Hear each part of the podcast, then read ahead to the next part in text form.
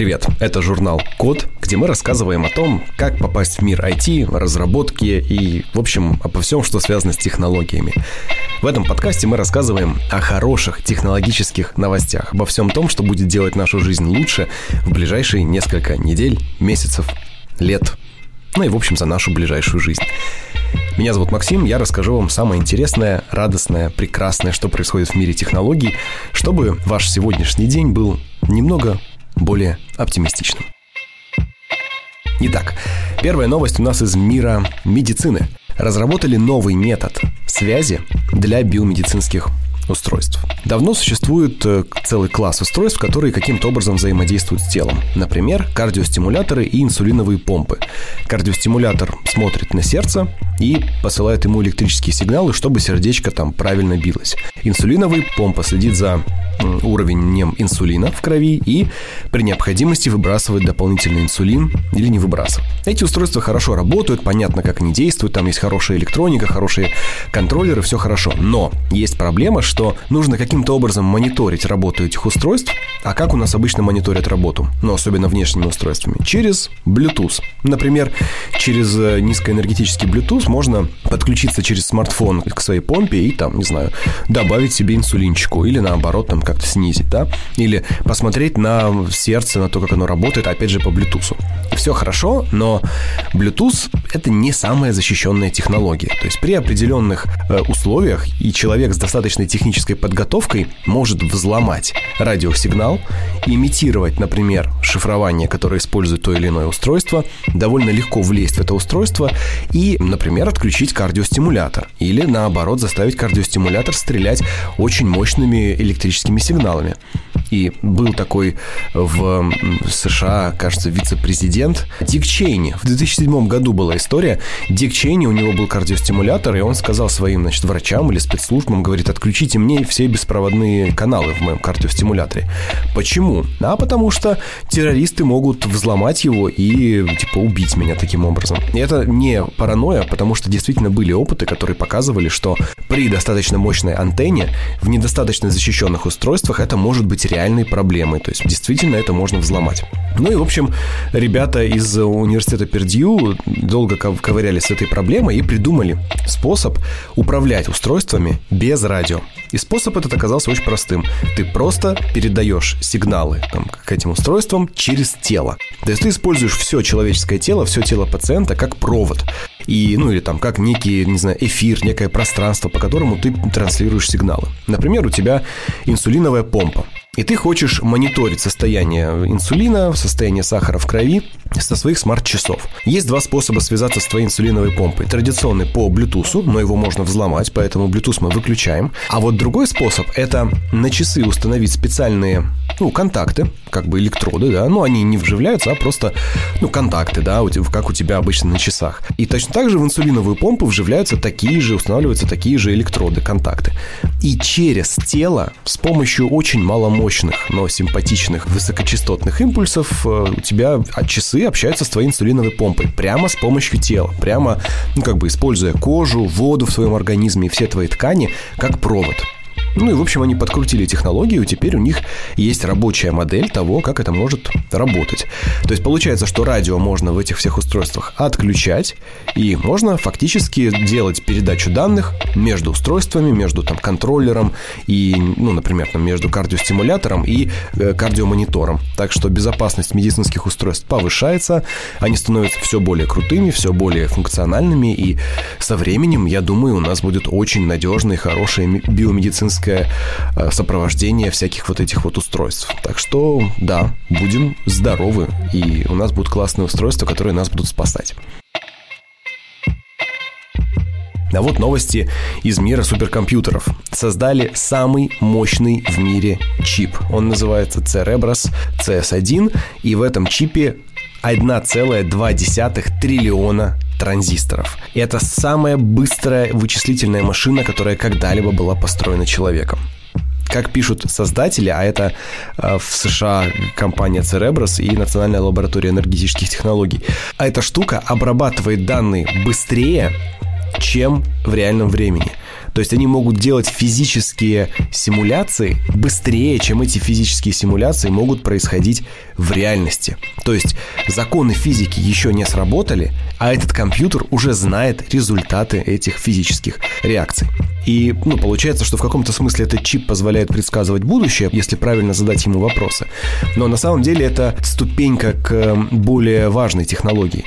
Э, понимаете, вот если есть один чип с таким безумным количеством транзисторов, который настолько быстро работает, то можно же сделать 100 чипов, можно сделать миллион чипов, установить их в какую-нибудь общую систему и, например, эмулировать на ней матрицу. Например, э, делать там очень сложные физические симуляции Вселенной.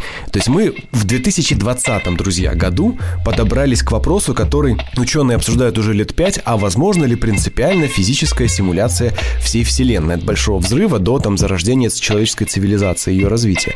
И ответ на этот вопрос, скорее всего, да. То есть если взять триллион вот этих вот церебросов и сделать из них правильную систему и написать правильный софт, то в принципе ты можешь симулировать Вселенную. Понимаете же, в чем дело? Эти же штуки, они миниатюризируются, то есть сейчас этот чип там имеет какие-то физические размеры, да. Потом они придумают, а давайте сделаем, наверное, э, его там в два раза меньше. Может быть, еще там меньше, еще меньше. Э, и в итоге они делают их меньше, меньше, меньше. Потом у тебя будет мета такой чип, в котором на одном чипе будет, например, тысяча таких чипов. А потом эти чипы будут складывать в такие специальные панели для вычислений и вставлять в огромный дата-центр. И у тебя реально будут триллионы этих мега-чипов, которые будут считать эти без безумные триллиарды каких-то операций. Ну, то есть в помещении размером, не знаю, с многоэтажку какую-нибудь можно будет симулировать целую вселенную. Что пишут про возможности этой системы? Говорят, что там 1,2 триллиона транзисторов. Он работает в 200 раз быстрее, чем один из самых быстрых суперкомпьютеров, которые сейчас существуют, это суперкомпьютер Джоуля. Создатели пишут, что не существует в природе сейчас ни одного суперкомпьютера, который бы мог бы похвастаться похожей производительностью, похожим перформансом. Что внутри? Пускайте слюни. Смотрите, на чипе 84 виртуальных процессора на одной как бы силиконовой пластине. Внутри 4539 вычислительных ядер. То есть, что такое вычислительное ядро? Это вот типа сколько параллельно может происходить операций. В вашем компьютере там может быть 4 ядра, 8 ядер, там 16 ядер, если у вас какой-то мощный компьютер. По-моему, процессор на 32 ядра сейчас стоит 1100. Ну, обычный как бы Intel Xeon какой-нибудь, да. Ну, вот пишут 20-ядерные ксионы, да, которые используются в Джоуэле, 20 ядер. А здесь 4539 ядер, которые делают одновременно, они исполняют 381 276 количество операций в параллели, да. Ну, плюс они еще выполняют эти операции очень быстро. Туда же поставили 18 гигабайт оперативной памяти, чтобы быстро все данные гонять. И все это э, соединено коммуникационной тканью, которая позволяет соединять все эти ядра между собой, чтобы мы обменивались данными, которая работает на скорости 100 петабит в секунду. Ну, то есть для видеомонтажа, не знаю, можно весь Голливуд, наверное, посадить на этот один чип, и весь Голливуд может, может заниматься видеомонтажом одновременно, и им хватит еще с запасом этих всех э, мощностей. Но, конечно, это будет использовать для сложных физических симуляций, где будут там миллиарды, триллионы частиц, бесконечное количество данных, переменных и там очень сложная математика. И, в принципе, это ядро, вот этот вот суперчип уже тянет на то, чтобы симулировать большой взрыв и Вселенную. Представьте себе какой-нибудь там 2023 год. Ученые в США построили центр симуляции Вселенной, который симулирует по 10 вариантов развития э, Вселенной от большого взрыва до полного теплового распада Вселенной. И вот таких 10 вариантов в день она генерирует, и за годик она нагенерировала 3000 вариантов развития Вселенной. И вот она, сингулярность. Новости здравого смысла. Сформулировали новый способ заглядывать в закрытые египетские саркофаги, чтобы их не открывать. Археолог там что-то ковырялся в пирамидах, под землей, в захоронениях, обнаружил саркофаг. Думает, хм, наверное, там что-то интересное. Вскрою, найду какую-нибудь мумию и какие-нибудь классные артефакты. Открывает, там проклятие фараона выходит, оживают мумии, песчаные всякие монстры, погони, стрельба, умирают сотни людей, катастрофы и так далее. Эльфилеву башню пытаются снести огромными страшными мумиями. Ну, в общем, неприятная ситуация. Чтобы ее избежать, ученые подумали, ну, давайте, значит, придумаем неинвазивный способ изучать саркофаги. Ну, давайте. И вот они используют общую компьютерную томографию, ну, то есть в КТ-машинку загоняют там, посмотрели в целом, что там внутри, потом специально используют дополнительную историю, чтобы посмотреть какие-то отдельные кусочки этого саркофага. Для этого используют дифракцию рентгеновских лучей. И вот они получают довольно точную, хорошую 3D-модель, могут там завернуть, заглянуть, посмотреть, что внутри, как это в разрезе, и так уже попробовали посмотреть на один саркофаг, нашли там ребеночка, нашли там э, секретный таинственный волшебный артефакт. Надеемся, что в 2020 году в вскрывать этот артефакт ради этого артефакта саркофаг не будут. Новый метод анализа кожи помогает находить рак и другие болезни. Придумали метод сканирования с помощью специальных терагерцовых лучей, которые помогают посмотреть на состав кожи, проникая через э, одежду, через некий там пластик. То есть специальное излучение позволяет фокусироваться именно на коже и благодаря этому неинвазивно изучать состояние кожи. Ну, зачем это нужно? Например, у человека какой-нибудь вид э, рака кожи, какая-нибудь меланома, ему собираются делать операцию и, значит, посмотрели через специально этот новый метод и нашли точные размеры этой опухоли, точное место, точное ее состояние. То есть прямо вот очень хороший, точный способ исследовать проблемы с кожей с помощью специального излучения. Это придумали в э, ребята из Китая и Великобритании. Вышла уже статья, можно смотреть. Я думаю, что годика через два мы это уже увидим в наших клиниках. Ну или в израильских.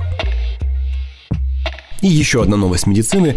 Ребята из ИТМО, они научились диагностировать клещевой энцефалит на дому. Причем, что интересно, они научились диагностировать его у клещей. В чем проблема? Укусил вас клещ. И вот клещ может быть энцефалитный, а может быть обычный. И вот что нужно делать, как только тебя укусил клещ? Всегда ты берешь клеща, сажаешь его в баночку или вместе с ним вы идете в лабораторию. В лабораторию, здрасте, вот меня укусил клещ, вот клещ, давайте мы его проанализируем. То есть там целая, значит, процедура, потому что всех клещей нужно анализировать, вдруг они энцефалитные. И очень важно, причем, чтобы это произошло в ближайшие там несколько часов, в ближайший день, потому что чем быстрее тебе введут вакцину, тем ты быстрее оправишься, тем легче. А если с этим затянуть или не заметить, то можно от энцефалита и умереть. И что придумали инженеры? Они придумали портативное устройство на основе потенциостата, что бы это ни значило. На сенсор специальный нужно положить этого клеща, и устройство изучит его и покажет, заражен он энцефалитом или нет. Думаю, что изобретут какое-нибудь устройство специальное, которое можно будет разослать по всем больницам, по всем травмпунктам всей Святой Руси. И заходишь такой, здрасте, у меня клещ. Они тебе прикладывают к месту, где клещ, специальное устройство. Он такой, пэп-пэп, энцефалитный. Хлобысь тебе сразу какое-нибудь противоядие, вакцину, и все, гуляй, Вася. Хорошие новости медицины каждый день. Не будем останавливаться с новостями медицины. Научились печатать ткани для почек. Настоящие органоиды почек могут теперь печатать с помощью 3D-биопечати на основе экструзии. То есть у тебя есть 3D-биопринтер, Туда засовывается специальный состав для биопечати, и он может напечатать маленькие почечки, например, для мышки. Пока что маленький. А, но со временем, естественно, технологии усовершенствуют, чтобы печатать полноценные органы, которые можно будет подсаживать и так далее. В принципе, очень крутая история. Там почку одну продал, вторую напечатал, поставил. Ставил. Ну, в принципе, когда почки будут печатать как акты, счета и договоры, то, мне кажется, уже продавать свои почки будет совершенно бессмысленно. Че, зашел такой, да, здрасте, мне вот, пожалуйста, э, две вот эти, два разворота паспорта, справку из ЖЭКа, две почки, э, сердце, пол печени. Да, вот это вот все, да, с вас 500 рублей, спасибо, до свидания. Наконец-то не медицинские новости у нас. Создали самую маленькую атомную единицу памяти вообще в истории человечества.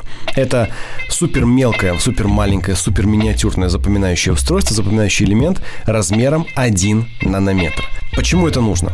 Чем у тебя меньше чип, на котором хранится память, тем меньше техника, которая будет использовать этот чип. Ну, то есть, например, если тебе нужно сейчас хранить терабайт, тебе нужна пластина, ну, где-то площадью, ну, наверное, 2, 3, 4, 5 квадратных сантиметров, в зависимости от технологии и требований. Может быть, 10 квадратных сантиметров на терабайт. А если ты хочешь, например, 100 терабайт хранить, ты же не будешь, не знаю, в 100 раз больше пространства. Тебе неудобно. Тебе негде хранить физически этот объем данных. Поэтому тебе нужны более мелкие элементы памяти, более мелкие технологии. И вот в Остине, в Техасском университете, придумали нанометровую, считайте, атомную единицу памяти. Из этих штук будут делать новые носители, новые накопители. Там, на какой-нибудь там из спичечной или иголочной булавочной головки можно будет хранить петабайты информации. Замечательно, хорошо. Будем смотреть сериальчики в очень высоком разрешении на очень маленьких носителях. Красота!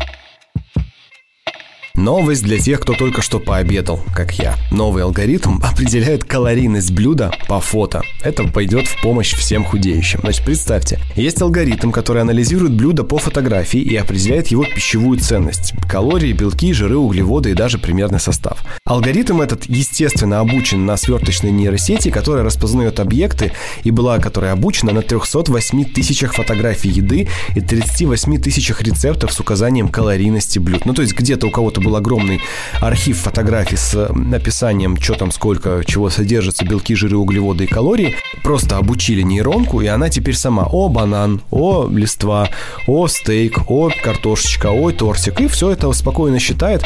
Конечно же, она не супер точная, конечно же, там будет точность в районе 70-80%, но, но даже 70-80% будет очень хорошо, потому что у людей, которые на глазок определяют калорийность еды, точность еще ниже. Вот такие позитивные технологические новости происходили или случились в мире за последнее время. И дальше у нас будет продолжаться технический прогресс. Постоянно мы ловим всякие новые интересные научные исследования, работы, статьи и презентации. Инженеры и ученые по всему миру постоянно придумывают что-то новое, интересное, что будет улучшать нашу жизнь. И иной раз смотришь на то, что они показывают, и думаешь, вот оно будущее, вот оно наступило. Потом проходит несколько недель, думаешь, нет, вот оно будущее, потому что еще более крутая новость, а потом еще более крутая. В общем, жизнь показывает каждый день, что технологии улучшат наш быт, наше самочувствие, наше здоровье, и это очень хорошо. Есть повод радоваться, есть повод с оптимизмом смотреть в будущее, и есть повод подписаться на журнал Код, и есть повод поставить коммент, поставить лайк, поставить 5 звездочек нашему подкасту, потому что когда вы делаете так, мы можем выпускать новые подкасты, мы можем проверять, шерстить все журналы и научные источники, чтобы доставать для вас эти новости и события. И через неделю, и через две, и через три, и через пять мы будем к вам возвращаться и рассказывать о хороших, позитивных изменениях в мире. Подписывайтесь на нас, ставьте лайки, ставьте звездочки, пишите отзывы. Нам это будет очень приятно. Спасибо за внимание. Меня зовут Максим. На следующей неделе с вами Родион. Это журнал Код, наш сайт thecode.media. Там есть э, информация о том, как пойти в IT-профессию, как освоить э, фронтенд, веб-верстку, создание приложений, интервью с интересными людьми из сферы IT и, конечно же, позитивные технологические новости. Заходите к нам, читайте наши статьи и услышимся на следующей неделе. Пока!